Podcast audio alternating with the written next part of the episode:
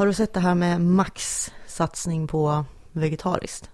Ja, Alltså precis. det har de ju hållit på med länge Ja. i och för sig. Men Ja. nu har de ju ett uttalat mål så här att vad är det, om tre år så ska varannan burgare vara vegetarisk. Ja, och på sikt ska de fasa ut rött kött, säger de. Ja, ja Ja, det det, är bra. modernt och bra. Ja. Men är inte det lite så här att, att eh, slå på sina största fans och sin största målgrupp? Är du inte förut, liksom, har du inte förutfattade meningar nu om norrlänningar? Nej, Nej. Eh, nej, De- nej. nej. De gillar kött. Ja, Ja. och, och framför allt, eh, det finns ju till och med statistik på vart folk äter mest vegetariskt och minst och sådär. Mm. Och Norrland ligger inte bra till.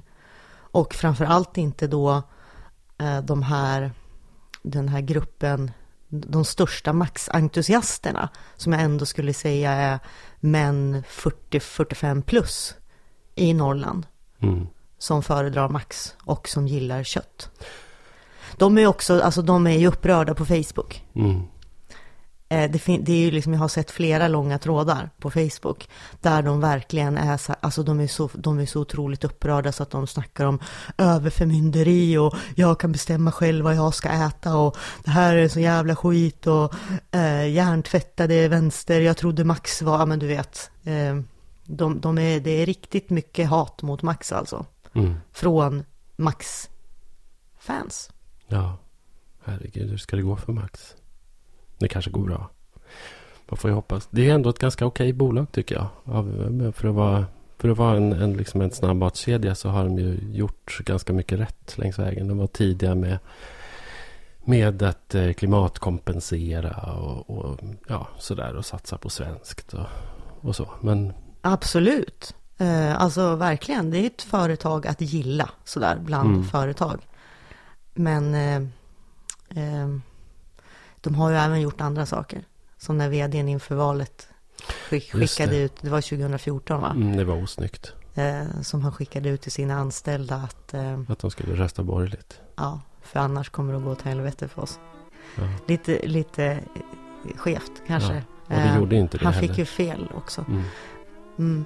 Mm. Men, men det är väl de, så att säga, kanske också borgerliga väljare som, som tycker att de ska servera Mm. mer kött. Polariseringen har nått snabbmatsbranschen.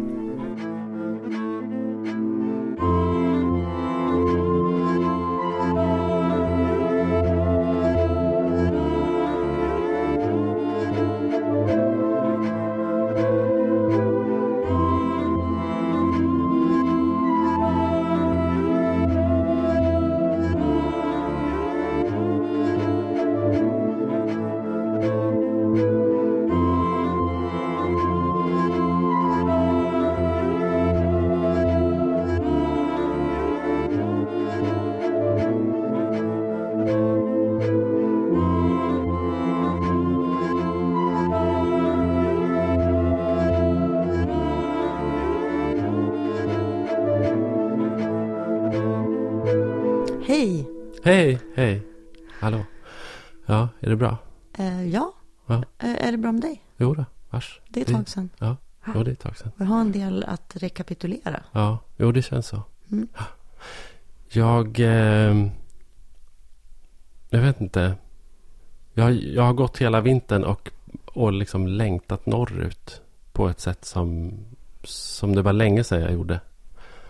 Har, har, du fötts, har du fötts en gnutta så här Norrlandsromantik i dig också? Ja, Du har Jag inte tror det. riktigt haft den på, på det sättet jag som vet jag har. inte, men jag fick nog överdos också under de där åren när jag turnerade så himla mycket norröver. Och, och liksom det, blev, det blev så väldigt mycket. Jag, menar, jag tyckte om det, men jag fick väl också kanske nog. Liksom.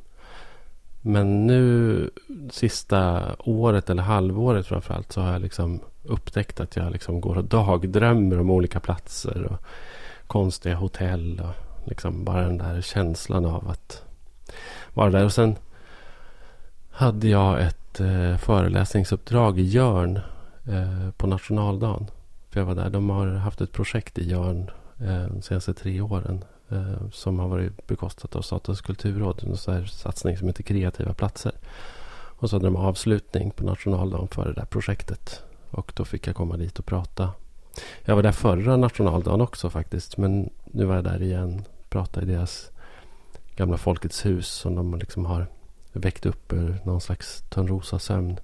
Det går inte att bada på vintern för värmesystemet har frusit sönder. Men på sommaren funkar det ju. Och så var det så himla fint.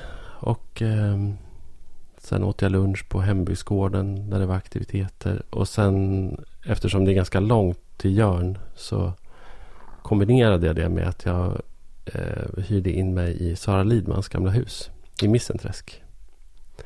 Det, Mm. man är, alltså det där är ju, jag blir skitsur nu av avundsjuka. Ja men det, det kan man göra om man är liksom, jag tror om man är akademiker eller författare eller journalist Men jag är eller inte så. akademiker eller författare. Ja, men jag tror, du kan i alla fall testa. Mm. Eh, jag tror att det finns något slags stipendium som man kan få för att vara där. Eh, men man kan också hyra det av Umeå universitet. Och det Eh, har du gjort. Ja, precis. För att eh, Sara testamenterade alltihop till universitetet. Och hela hemmet står ju i princip orört sedan när hon bodde där. Och jag kan inte säga... Alltså, Sara var en ganska praktisk, pragmatisk person skulle jag säga. Så det är inte liksom... Det känns inte som att hon kanske brydde sig jättemycket om heminredning. Eller framförallt inte om byggnadsvård. För att de där husen är ju väldigt liksom hårt Är det renoverade. kärvt? Nej, det är inte det att det är kärvt. Det är väl mera bara att, att man har gått hårt fram. Liksom. Det är tilläggsisolerat och spröjslösa fönster. Och mycket plastmattor och liksom Vad synd. så. Men ja, det, det är Men väl platsen då? Men platsen är jättefin. Verkligen. Alltså det är en väldigt vacker by. Man blir väldigt förvånad när man kommer dit. För att den... Eh, jag vet inte om man, man, man åker på den här... Alltså Missenträsk ligger ju efter den här så kallade Silvervägen. Som går då från Skellefteå upp till ja, fjällvärlden eller förbi Arvidsjaur. Och eh, när man åker förbi Missenträsk, vilket jag har gjort någon gång. Så ser det ut som Hej kom och hjälp mig. Det ligger då kåkar längs vägen som är ganska skräpiga liksom. Och så står det en skylt in. Missenträsk. Och då passerar man först en stor utdikad myr. Som ju var liksom var anledningen till att folk bosatte sig där överhuvudtaget. Ehm, en jättestor myr som man dikade ut i slutet av 1800-talet. Som nu ja, i princip är igenvuxen. Det är ganska lite öppet av den där gamla åkermarken. Och sen så åker man över som en liten ås. Och sen så kommer man liksom fram till ja, bykärnan i Missenträsk. Som liksom ligger i söderläge och i lidläge. Liksom. Eh, med milsvid utsikt över, över skogarna. Och, och det är verkligen jätte, jättefint alltså. Och det, man blir ganska förvånad för att det, det är så flackt landskap. Liksom, så man blir förvånad när man kommer upp och att det, att det är sån... Att det plötsligt är utsikt. Ja, Bor det folk där då?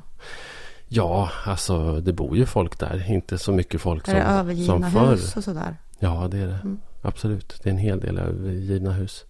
Men de hus som det bor folk i är ju istället, vad ska man säga, ganska med Norrlands mått mätt, eh, liksom rätt burgna sådär istället då. Mycket fina bilar utanför och stora jeepar och, och stora altaner, inglasade verandor och, och liksom sådär. Så att jag tror att agnarna har skilts från vetet på något sätt. Det, de, de som bor där nu har nog ganska stora ägarintressen i markerna runt byn. Det är därför de bor där och då lever de ganska gott på det. Det är mitt intryck i alla fall. Mhm. Men det var fint att vara där. Jag var där i fem dagar.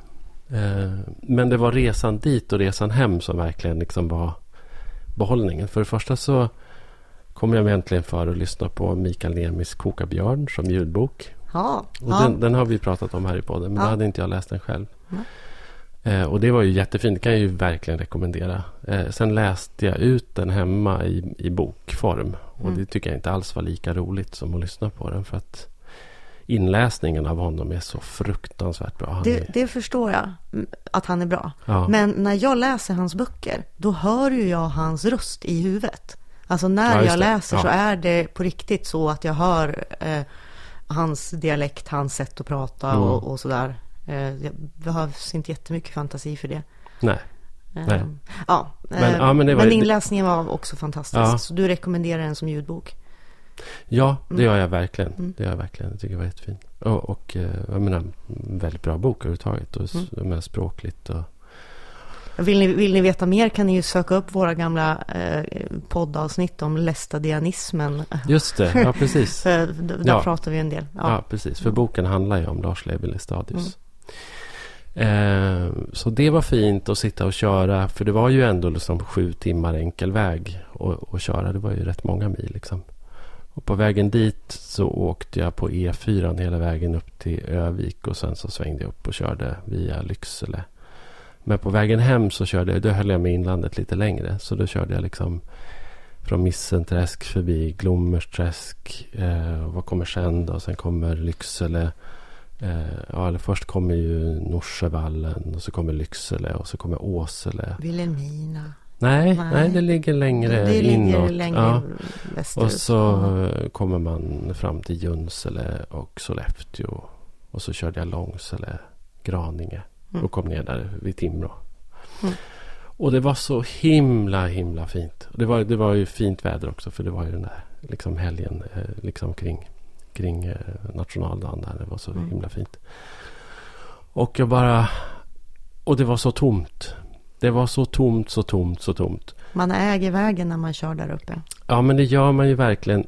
Men det är också en... eh, Jag greps återigen av den här liksom enorma känslan av exklusivitet som det faktiskt är att vi har att vi har del, jag menar, det, det här är ju också ett problem som vi Ja. pratar om, som den här podden handlar om. Men, men det är ju också en enorm exklusivitet att ha så här mycket utrymme där det inte är människor. Får jag bara rätta dig där? Ja, Du sa, du, nu, fi- nu lät det på dig som om den här podden handlar om Norrlands problem. Men det är väl inte det enda den handlar om? nej, nej, men det handlar Eh, ja, utmaningar då. Ja, eller, ja. och den handlar om Norrland, Ja. även, även det fina och romantiska. ja, och nu pratar vi om Ja, det. om det romantiska som ändå, som du säger, har ett, ett egenvärde i sig själv. Ja, men också det här liksom att...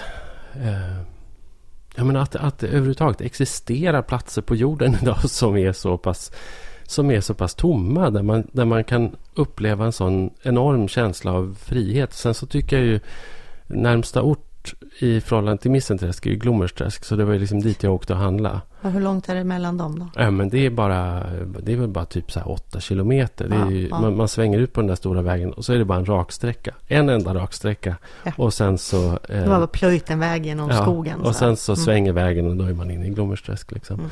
Och Glommersträsk är väldigt fint. Det är väldigt liksom nedgånget och otroligt mycket tomma butiksfastigheter och sånt där. Men det finns en lanthandel och det finns en fin hembygdsgård och eh, det finns en skola eh, som det fortfarande står folkskola på. Eh, och Som, som, det, som har elever. Mm, som har elever. Mm. Och i lanthandeln så finns det liksom allt möjligt. Allt från liksom bygg och städartiklar till lite färg och renblod och, och sådär. Alltså jag kan ju inte låta bli att, att liksom känna mig eh, liksom exalterad på något sätt. Eh, Över alltså, att detta finns. över att detta finns och den här exotismen liksom, som det faktiskt är ju. Mm.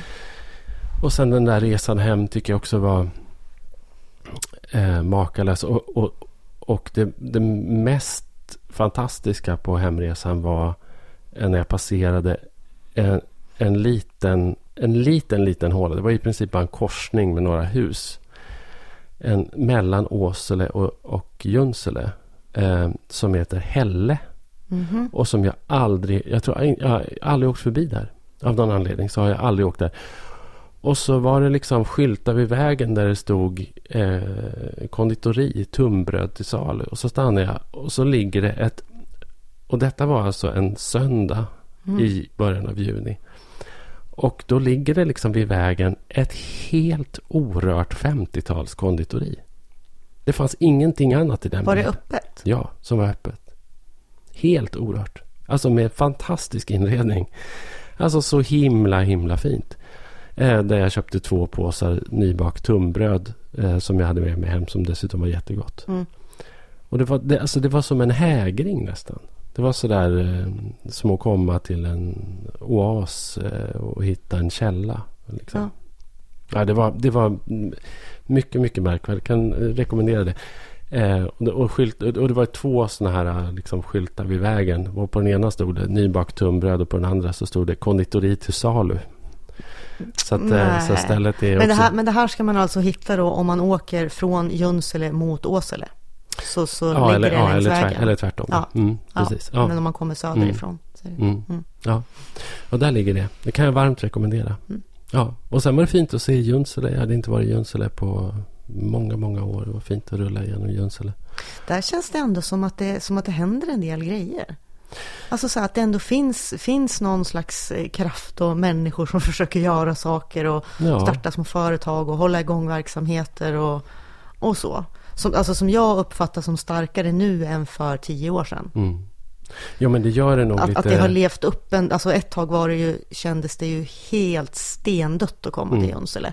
Eh, Men på senare år så tycker jag ändå att man märker att det faktiskt fin, finns folk där som gör Ja, saker. och, och det var också sådär speciellt för att det var liksom folk som var ute och gick längs den här huvudgatan. Och det var så här, Mm.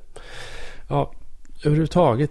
Och solen sken och jag vet inte. Jag, inser att jag låter som en idiot nu. Men jag, och det, och ju, ännu mer idiot var jag liksom när jag kom hem och inte kunde släppa det här och började eh, surfa efter hus. Liksom. Ja, vad har du hittat då? Ja, och då hittade jag, eh, då hittade jag på sätt och vis liksom drömhuset. Eh, jo, för att jag har ju då suttit, eh, jag håller på med ett skrivprojekt. Så att först så var jag på Gotland och satt i Ingmar Bergmans skrivarstuga. Som Ah. var en ganska primitiv så här 60-tals liksom, fritidshus vid havet. Eh, och tyckte att det var rätt schysst. Sådär. Schysst att ha det sådär litet liksom. Och sen också hemma hos Sara. Det var ganska spartanskt också. Ehm, så att jag började liksom tänka så här, ja, men man kanske skulle ha ett eget sånt där liksom, Mm. skrivarpörte någonstans. Liksom. Eh, och då hittade jag ett hus i, och jag kommer inte köpa det så att jag outar det nu. Så, Mm. så får ni, den som Så lyssnar på det här får, får det. hugga det här. Liksom. Eh, men i byn Bratten som ligger eh, på en höjd, vad kan det vara, ungefär två mil utanför Lycksele. Eh, alltså Det är ju norrifrån. Lappland. Liksom. Ja, Mm. och eh, Bratten är nog en gammal så här, skogsarbetare, ett skogsarbetarsamhälle. Eh, kanske liksom bondby som sen blev skogsarbetarsamhälle. Och det här huset då eh, som man hittar om man söker på Bratten eh, är ett Per Albin-torp byggt 1942. Eh, och som i, i princip är orört invändigt. Och, så, eh, och det ser liksom ut som Men är att- det, upp, är det hållet i skick? Yes, Mm. det, är, är, det är minutiöst eh, efterhållet. Alltså så att det är liksom... Eh, Det är inte sönderfrusna ledningar och, nej, och nej, sånt? nej, tvärtom. Utan, utan det är till och med liksom påkostat. Så att, så att jag tror att eh, för tio år sedan så har man dränerat hela liksom, grunden. För det, det är någon slags eh, källarvåning med, med bastu. Och eh, den där grunden är dränerad och eh, liksom eh, inplastad på nytt. Så där enligt konstens alla regler. Och det är spispanna i köket så, som håller varmt i hela huset. Och sen så finns det element också. Och sen så är det en eh, länga bredvid med vedbod. Och det här är det fina då. Tre årsförbrukningar av ved ingår i köpet. Okej, Och, och sen så är det en, en, eh, en sån här carport. Eh, liksom. och, och det är otroligt fint, lättskött, litet, eh, ute för 350 000. Och, liksom, och det, jag tror att möblerna ingår. Det är bara att flytta in liksom. det låter ju helt ljuvligt. Ja. Och så kommer vi ändå till det här. Ja. Som faktiskt, eh, som faktiskt du sa när du, till mig när du var i Missenträsk. Mm. Myggen. För det, och, ja, men jag tror vi har pratat om det här förut också, att jag kan känna, alltså när jag är på sådana här platser, besöker, ja, men där mina föräldrar kommer från, Junsele och Vilhelmina och Norrlands inland och det är så vackert och jag får liksom ont i hjärtat Mm. av allt ifrån eh, vyer eh, över älvar och berg till tallmoar och sådär. Och så vet jag att i samma ögonblick det blir sommar och man kliver ur bilen så blir man helt sönderäten av mygg. Jo, men då är det Och det här, förtar ju det här. Ja, men ja, då tänker jag att, att, man, att man anpassar sin livsstil efter det. Eh, och lite min erfarenhet där eh, efter att ha suttit i Saras hus de där dagarna var liksom att antingen så är man ute och då rör man på sig fort. Då, då promenerar man i rask takt. Eller också är man inne. Och så stänger man dörrar och fönster. Att det liksom är så här. Men det här med det här sydländska och bara hänga utomhus. Det är ju det man kan glömma. Liksom. Utan man får ju anamma en lite mer norrländsk eh, livsstil. Liksom. Ja. Och då går det. Men de här Och så korta finns det somrarna, också. men de här korta somrarna Ja. och de här ljusa nätterna. Vill man sitta inne i en stuga och uggla då liksom? Men man kan sitta och hålla på med sitt. Inte vet jag. Ja. Det, ja men jag tycker att Nej men det är det här ver- ja. verkligheten kontra dikt. Alltså det Mm. här. ehm, ja, förutom alla andra problem vi pratar om. Mm.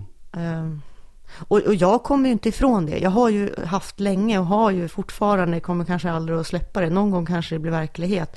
Men jag vill ju verkligen ha liksom ett hus någonstans, helst i Ångermanland. Eh, Alltså Ja, sådär, i, i eh, mina barndomstrakter sådär. Ja. För, att, för att det är någonting som drar mig dit och en känsla av hemma att Mm. vara där. Mm. Men då har du, då har du, då har du istället nu. Ja, Och det är liksom lagom för en. Så här, till och med för två. Så att, till och med två får plats ja, två. det, det får inte Det har plats. säkert bort, det har säkert bort tio personer i det där Det huset känns på inte så, 50-talet. för det är så fruktansvärt oslitet. Alltså det, det är Ja. liksom, alltså det är golv, alltså golv och, och liksom köksinredning och allting är nog original. Men det är liksom, det ser inte ut som att det, det ser inte ut som att någon har gått på Ta bort någon golvet sån eller här tagit. ogift, någon sån här ungmö eller... Ja, det är definitivt ens. en kvinna tror jag, skulle, jag, skulle jag gissa. Det känns inte som att det har bott någon gubbe Ja. där. Om det inte var en väldigt liksom hygienisk och skötsam gubbe. Det kan ju det nog finnas Ja. faktiskt. Absolut. Ja, men jag tycker det är fint. Jag, jag tänker på, det, apropå myggen där så, så, um, så um, vi ska ju prata lite om demogra- demografi och, och demogra- eh, demografiska eh, liksom, utmaningar. Eh, och demografi har ju varit ett, ett ord eh, i svung här de senaste, senaste Det tiden har också. varit i, i, i hetluften kan man Ja, säga. eh, för att eh, det finns ju forskare i Göteborg som heter Joakim Rust som har skrivit en, en rapport om invandringens kostnader. Och han har ju kommit fram till att invandringen faktiskt inte är någon vidare samhällsbelastande kostnad. Eh, och utifrån det så gjorde då eh, Svenska Dagbladets Han är ledarskribent- inte heller den första som kommer fram till det. Nej. Mm. Utifrån det så gjorde eh, Svenska Dagbladets ledarskribent Ivar Arpi en text där han... Eh, ja, okej då, det kostar kanske inte så mycket. Och det, och det är kanske inte det som är problemet, utan det är demografin som är problemet. Problemet är när, när, när en eh, svensken går på gatan eller Mm, och- besöker torget och inte känner igen sig längre. och det är utan, det som utan, är utan problemet. ser eh, andra typer av människor. Mm. Det vill säga eh, kanske svarta människor. Eller Eh. människor i, i slöja. Ja, ehm, och det är ju då... Eh, ja, man, man kan väl säga det högt. Han är ju rasist, eh, Ivar Arpi. Eh, det tycker jag. Jag Eh. vill inte gå så långt. Jag vill Eh, gå ja. så långt, skulle jag Eh, säga. Däremot så, nej jag vill inte säga att han är rasist. Däremot vill jag säga att den texten, Var- alltså hans uttalanden har ju en tydlig rasistisk klang. Ja. Det, det, Ja. så är det. Nej men, men alltså jag tycker ändå att man kan skilja på men alltså det finns ganska många som kan uttala sig rasistiskt utan att vara rasister. Eh, jo, man kan okej. det av, Mm. av, av olika skäl. Han kanske är rasist. Jag- Men, men, men alltså här, jag kanske är lite förlåtande här uh, ut efter hur jag ändå... Koll- kollegialt Nej, förlåtande. nej, verkligen Nej. inte därför. För att jag har Nej. inga problem att ge mig på kollegor så. Och jag kan Nej. absolut ge mig på hur han uttrycker sig. Men, men hur jag har känt honom sedan långt tillbaka. Mm. eh, så, Vi, vi behöver inte... nej, Nej, för nej vi kommer men inte jag vara vill överens. ändå bara, jag är- ändå bara Jag tycker att konstatera är- det. Men ja, den här, den, det här Texten. uttalandena Ja. och, och han, uppföljningar som han sen har gjort på Twitter. Ja. eh, tycker jag är, är mycket obehagliga. Mm. Mm.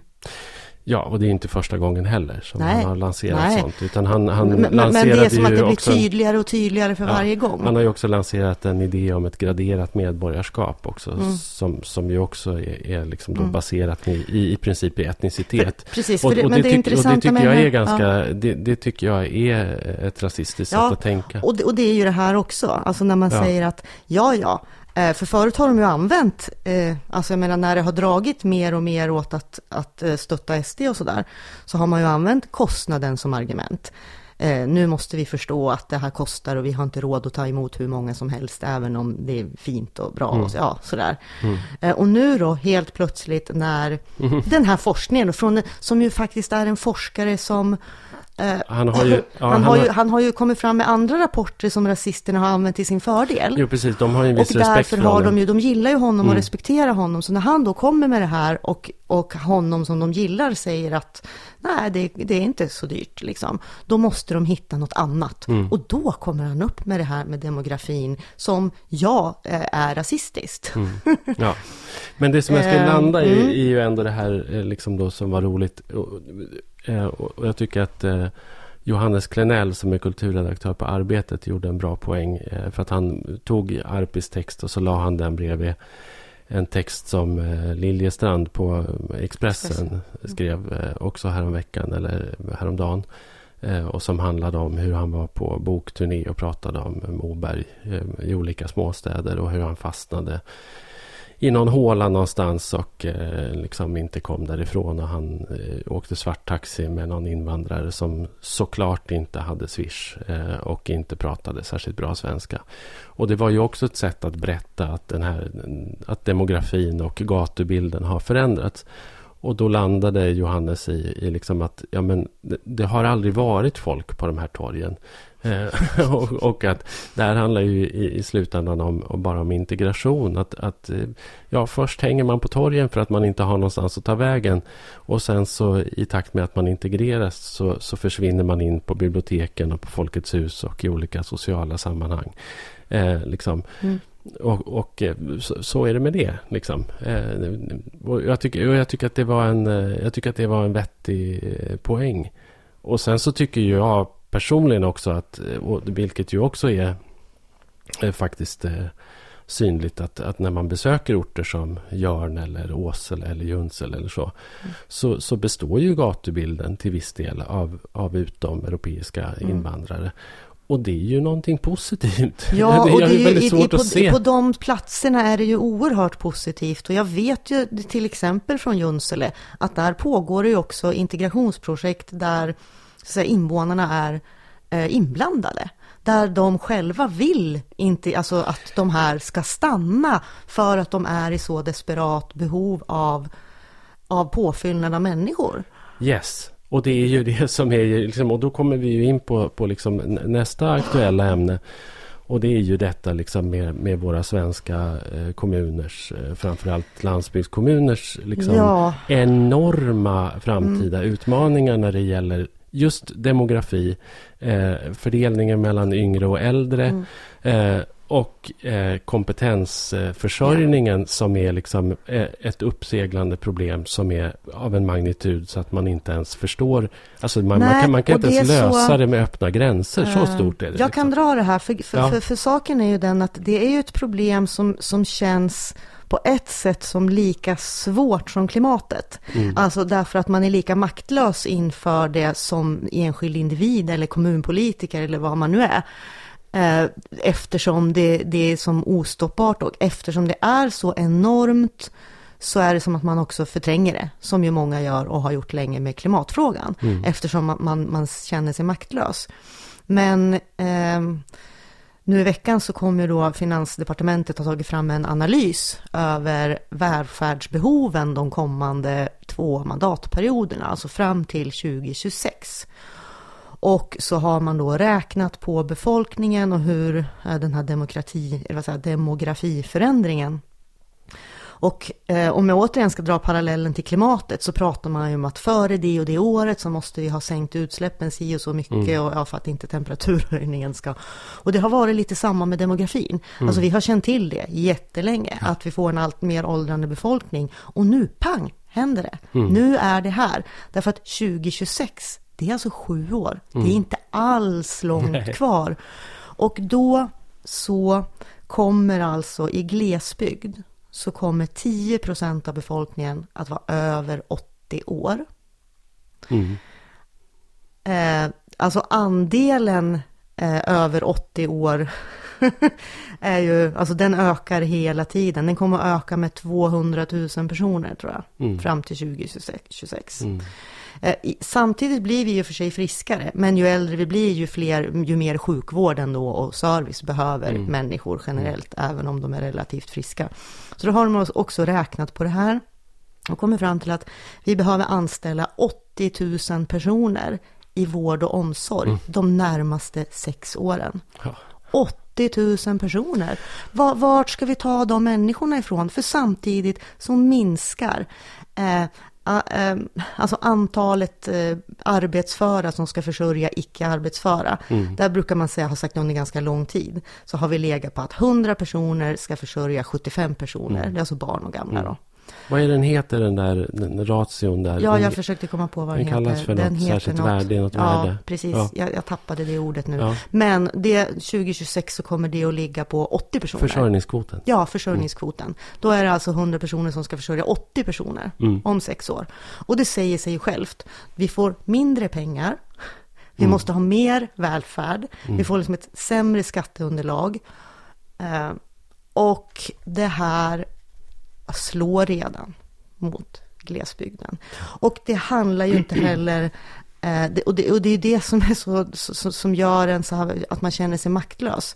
Så det är ju lätt att säga att ja, ja, men vi omfördelar och vi håller på och vi slänger pengar över de här glesbygdskommunerna. Men vad hjälper det när det inte finns några människor där Nej. att ge de här jobben. Som, det finns ju re- redan idag så är det ju, i hela Norrlands inland råder ju jättebrist på allt ifrån eh, läkare på vårdcentralen till tandläkare, eh, specialistsjuksköterskor eh, och lärare. Mm. Redan idag. Mm. Och det kommer bara...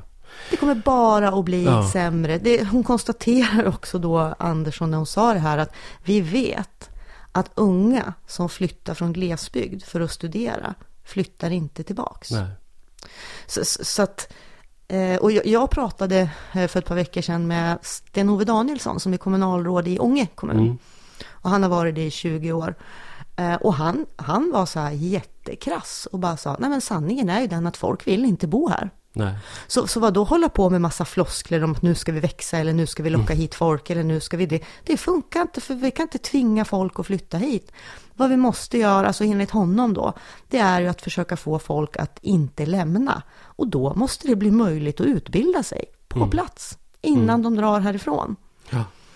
Ehm, det, det, det var liksom lite hans lösning, men det var ju ändå, han lät ju ändå nattsvart. Han sa när jag började som kommunalråd för 20 år sedan, då var arbetslöshet ett problem. Eh, nu är arbetsbrist ett, Ja. ett problem som bara växer. Ja, visst. Mm.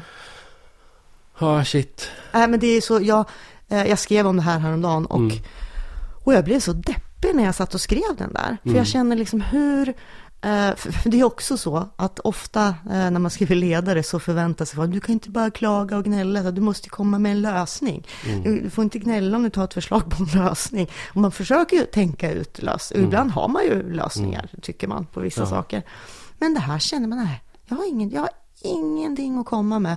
Förutom liksom, ja, vi har en stor del av den arbetsföra befolkningen som är framförallt nyanlända, alltså nya, det kan man ju vara efter fem år, men alltså nyanlända, framförallt kvinnor Mm. som står jättelångt bort från arbetsmarknaden. Och nu, det är nu vi måste satsa på dem. Ja, det är nu vi måste liksom bara bygga ut SFIn först, Mm. lära dem svenska, ger, alltså utbilda dem till vårdbiträden, undersköterskor, alltså alla Mm. Ja, de här ja. händerna som kommer att behövas i vården.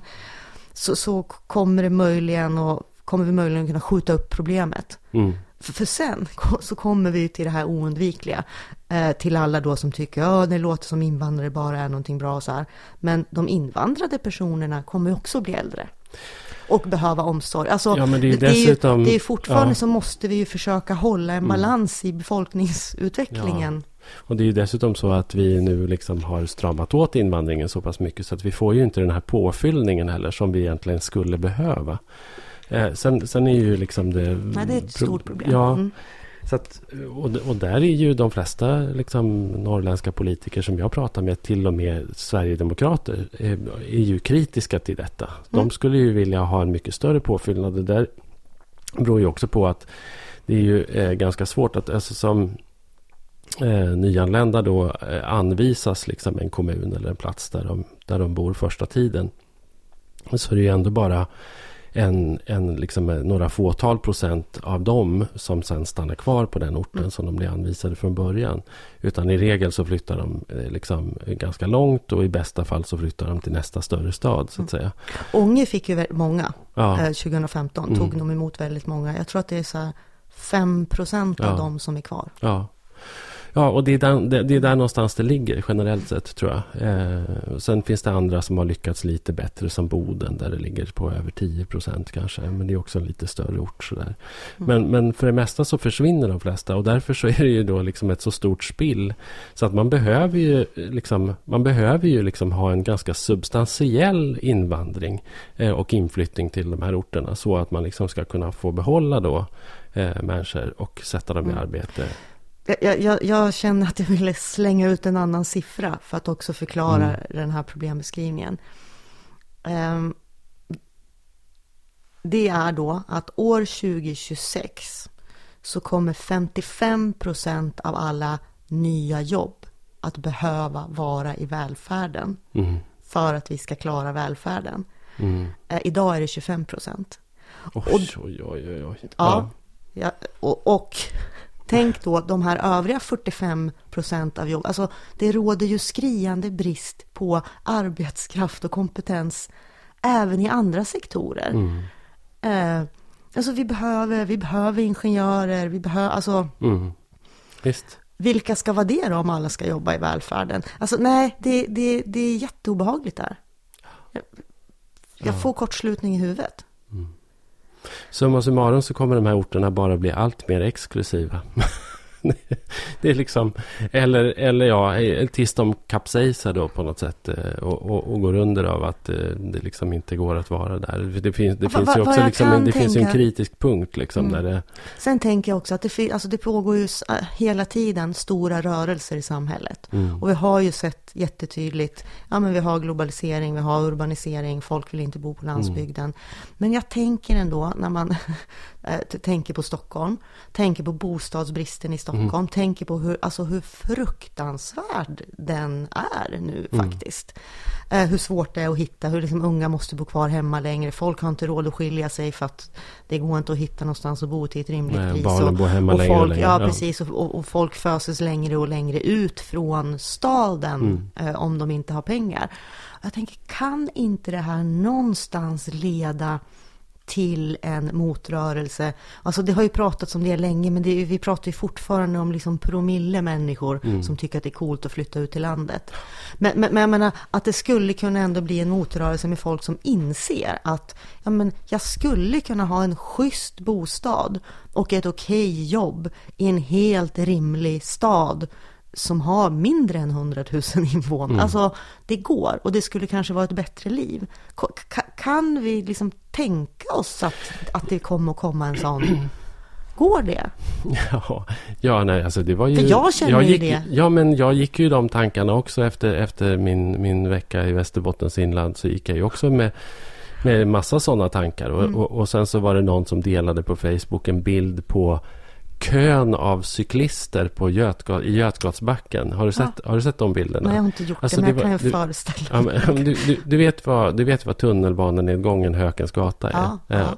ja. och så vet du korsningen nere vid, vid Hornsgatan. Ja, ja. det var ju så kö hela vägen med, alltså så här, du vet så här, sex cyklister i bredd, liksom inkilade i mm. Från eh, liksom, tunnelbanenedgången Hökens gata, liksom, mm. där, där, precis vid krönet och hela vägen ner. Och då kände du att man borde bo i Missenträsk? Nej, men då, då kände jag så här, men alltså så här, det måste ju komma en punkt liksom, där det inte är värt det längre. Och precis, så, det är det. Det måste komma en, en punkt där folk inte står därför, ut Därför längre. att det var ju det som var, det var ju det som, alltså man, man det var det som var grejen lite med, med gröna vågen. Mm. Eh, alltså då, då handlade det ju väldigt mycket om, det var, det var massa saker som var i svung, liksom med med rädsla för, för eh, liksom miljöförstöring och det var en allmän civilisationskritik och det var det ena med det andra. Men det var ju också en reaktion på att man tyckte att städerna var oattraktiva. Så att det var ju inte bara det att eh, landsbygden drog, liksom med de kvaliteter som landsbygden hade, som en, som en, då, som en liksom pullfaktor. Utan staden hade också en pushfaktor ja, som precis. tryckte ut människor. Och det här tänker jag ju också på liksom som en möjlighet. Att, att okej, Det var det jag sa fast med andra ord. Jo, men ja, precis. Mm. Men, men att man behöver kanske inte tänka att, att liksom, ja men landsbygden, alltså man behöver inte hålla på och tala i tungan om hur landsbygden, hur fantastisk Nej. den är. Men staden är inte så... Staden är... Inte heller så fantastisk. Nej, den är ganska krävande. Och liksom...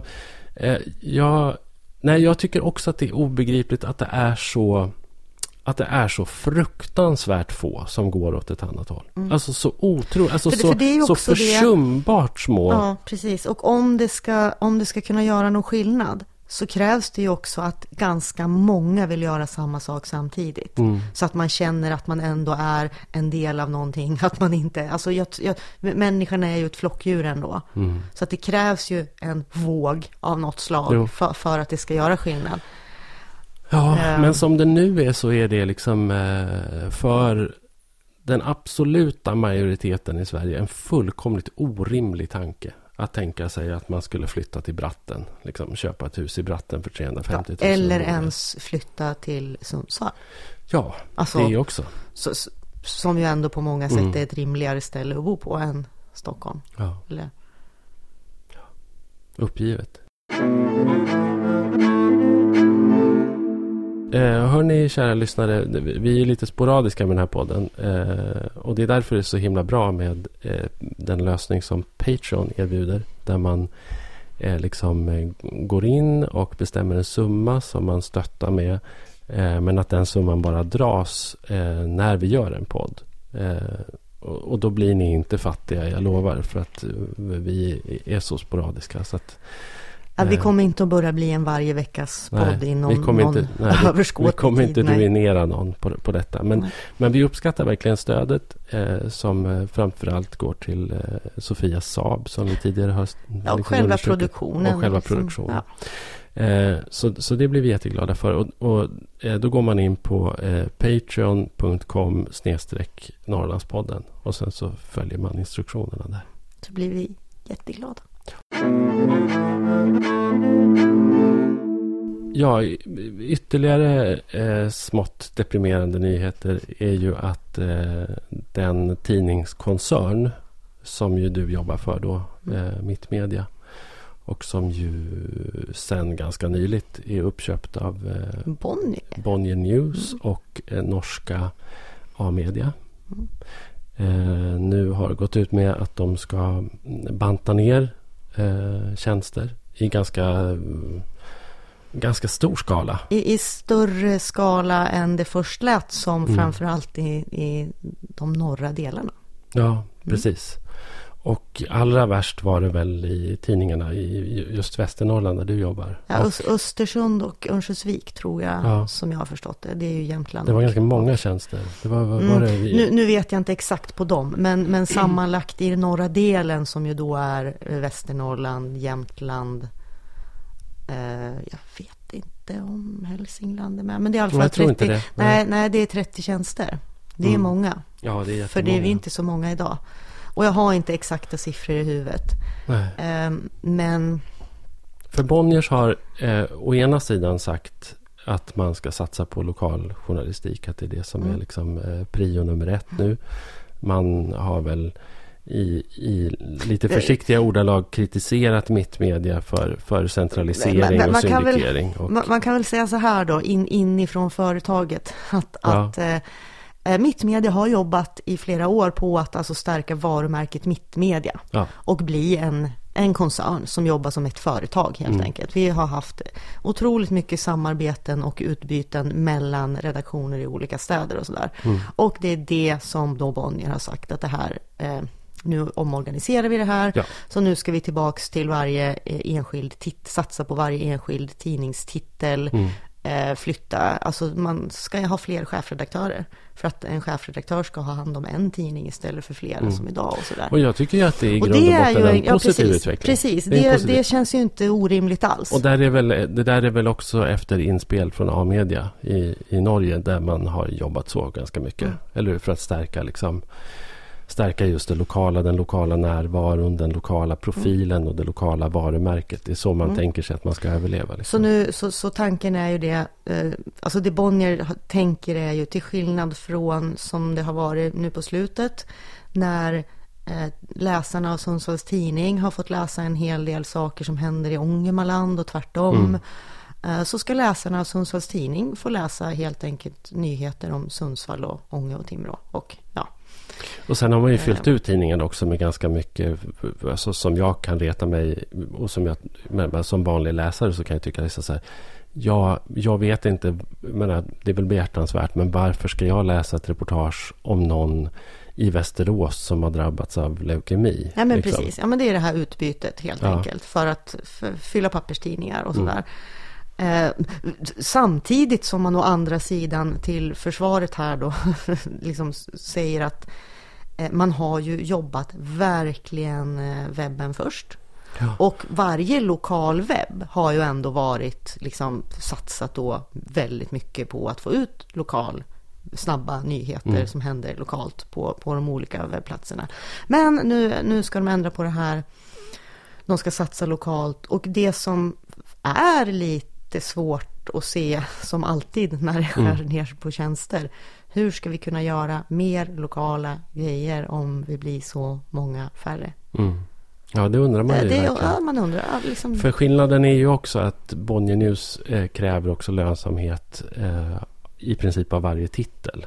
Eh, och det har ju inte Mittmedia riktigt gjort innan. Utan eftersom man hade det här koncerntänket så, så kunde man liksom släta ut eh, siffrorna lite mer, eller hur? Ja, som, Har som jag jag har det förstått det, som Ja. jag har förstått det så, så är det ju så. Nej, men de tittar ju på ekonomin hos varje enskild titel. Mm. Framförallt så ingår det ju då att varje eh, chef på plats ska få ansvar för lönsamheten på sin titel. Just det.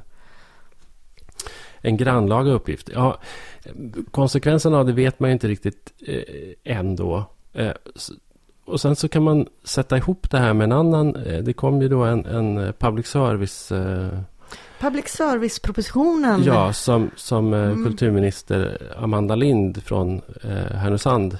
Hon är faktiskt från Luleå. Ja, just det. Ja, Men, hon, ja, hon, bor- har varit politiker, Ja, hon bor i Härnösand, men hon- hon kommer från Luleå. Ja, som Mm. hon presenterade. Och där, jag tror att vi var ganska många eh, som reagerade på eh, en, en liksom nä, nästan motstridig eh, sak där. I, Mm. i den här i hennes DN debattartikel och i den här Det propositionen. var en otroligt obegriplig DN-debatt faktiskt. Ja, ja, den var jätte- den var jag, jag läste den flera gånger och Nej, lyckades inte. inte. förstå vad, vad, vad, är det här, vad betyder det här konkret? Vad, är det, vad står det Ja. i den här propositionen?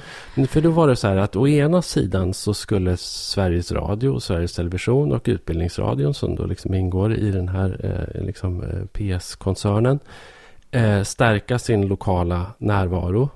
Eh, men de skulle samtidigt göra det Med eh, hänsyn till, eh, till- de privata mediernas Till de eh, konkurrens, ja. ja. de kommersiella mediernas konkurrenskraft. Ja. Eller ja, konkurrensmöjlighet. Så att å ena sidan så ska man liksom då växla upp lokalt men man får inte till exempel då konkurrera med mittmedia. Eh, Ty, typ så Ja. går det ju att tolkas. och, och det där Eller, mm, Det där är ju jättesvårt. Jag menar, för det är ju... Ja, och jag, och jag tycker också att det där... Jag kan inte riktigt se på vilket sätt... Jag menar... Här, jag, herregud, jag är här- också så här. Ja. Jag tänker så här att om... Eh, alltså så har ju i alla fall logiken varit förr. innan hela medievärlden Ja. brakade ihop. Eller liksom, ja. Eh, Så, så har det varit så att man har ansett även i kommersiella medier att det är bra med konkurrens. Ja, Och även inom, alltså även när man har bildat en koncern så har man tänkt att ja men det är bra att vi har kvar Dagbladet så Sundsvalls Tidning får konkurrens. Ja. Så att vi snäppar, alltså spottar upp oss och jagar nyheter och, och blir bättre. Att det, det har setts som en fördel. Men nu helt plötsligt när det har blivit allt färre aktörer så att det finns i så ska jag, södra Norrland så finns det i stort sett bara public service och mittmedia. Eh, Ja. Och då ska, inte, då ska det inte finnas någon konkurrenssituation dem emellan. Vad, ah, nej, det alltså det som har hänt kan man väl säga också är ju att tidigare då eh, så spelade ju konkurrensen inte särskilt stor roll eftersom eh, public service-företagen inte sålde annonsplats. Eh, så det man konkurrerade om var ju tittare och lyssnare och läsare. Och, och, och den konkurrensen, eh, men eftersom, eftersom de kommersiella medierna eh, ändå inte behövde konkurrera om annonsförsäljning så gjorde inte det så himla mycket. Men idag så konkurrerar man ju egentligen inte särskilt mycket. Eller idag så konkurrerar man ju snarare om lyssnare och om strömmar. Och då är det ju så här att, ja, eh, att någon skulle ju då kunna tänka att nej, men jag behöver inte läsa Sundsvalls Tidning därför att jag kan läsa nyheterna på P4 eh, Västernorrlands webb Ja, istället. precis. Och, det ju Och det, då går man miste Mm. om, om liksom då, eh, prenumerationsintäkter. Precis, det är så här, konkurrensen på annonsmarknaden, den är ju, där är det snarare så att, att eh, tidningarna då konkurrerar med, med Facebook och Google. Ja. Liksom. Så det är, ja, Och det är också ni? problematiskt. Ja men, det är också, ja, men det är också självklart ett problem. Eh, Men det som då eh, pressen, ska jag säga, tidningsutgivarna har hävdat nu på senare år, det är ju det här problemet när eh, pressen bl- blir allt mer, går alltid mer mot webb, internetdistribution, samtidigt som public service också distribuerar via internet och skriver texter. Ja. Eh, eh, Därför att tidigare har, har det varit, alltså den här konkurrensen mellan att läsa tidning eller titta på tv-nyheterna har inte varit lika tydlig. Nej. Det har Nej. kunnat vara en, en konkurrens om själva nyhetsjakten. Ja, och eftersom ICA-handlaren dessutom bara kunde eh, Precis. annonsera i lokaltidningen så, precis, så var det ju liksom inget Ja, problem. så att, eh, så att det, det här är ju också en ytterligare en man ska- svår ekvation. Ja, väldigt, väldigt svår ekvation som jag inte riktigt program vet. här. Eller, Ja, ehm, ja, vi ber om ursäkt. för att vi drar ner humöret på Att man, land, att man landar i det här återigen då. Men, men det är en svår, svårlöst, eh, svårlöst situation detta. Mm. Eh, och, det, vi, och, det, och det är någonstans så landar vi ju i eh, någon måste betala journalistiken. mm, Journalistiken är viktig. Eh, om, de, eh, om folk nu då eh, blir mindre betalningsbenägna för just journalistik och man samtidigt tappar annonser, vilket ju är en nedåtspiral, Mm. alltså de hänger ju ihop med varann. Då ser ju jag att vi måste ju satsa på public service. Alltså utifrån det hon säger då om att vi, de ska vara lokala, de får ett ytterligare extra ansvar för att bevaka de här grå fläckarna Mm. som inga kommersiella medier bevakar. Och det är någonting bra. Mm. Alltså det är ju en bra sak. Eh, Ja. Men som sagt, sen när man inte riktigt förstår hur det här då konkurrenshänsynen ska gå till i praktiken. Mm. Vart går gränsen för det? Vad, vad räknas som eh, konkurrens eller hänsyn? En annan sak som jag också tyck, tycker är lite problematisk i public service, eh, den här propositionen, det är ju att om eh, SVT eller Sveriges Radio vill lansera en ny typ av tjänst. så ska den förhandsprövas. ja. Precis. Och om och det kan alltså typ, ja men Mittmedia kan säga, nej men den här tjänsten tycker vi ska förhandsprövas. Ja. Och så gör det det. Ehm, och det är ju sagt då, då att det här ska ligga på politiken Mm. mer eller mindre. Ja. Nu har hon ju backat från det och säger att vi tittar på en annan lösning. Mm. Men, men, men där ser ju jag en fara om det ska sitta politiker och i förhand styra vad public service Mm. ska få göra eller Mm. inte. Det kan ju bli livsfarligt efter nästa val till exempel. Ja, Det, men det, det vill vi inte nu ha. blev det ju ännu deppigare. Förlåt. Mm. Det får du, vi får sluta här tror jag. Eh, innan vi eh, deppar ner oss ännu mer. Och så, så kan vi försöka, ska vi försöka göra nästa avsnitt.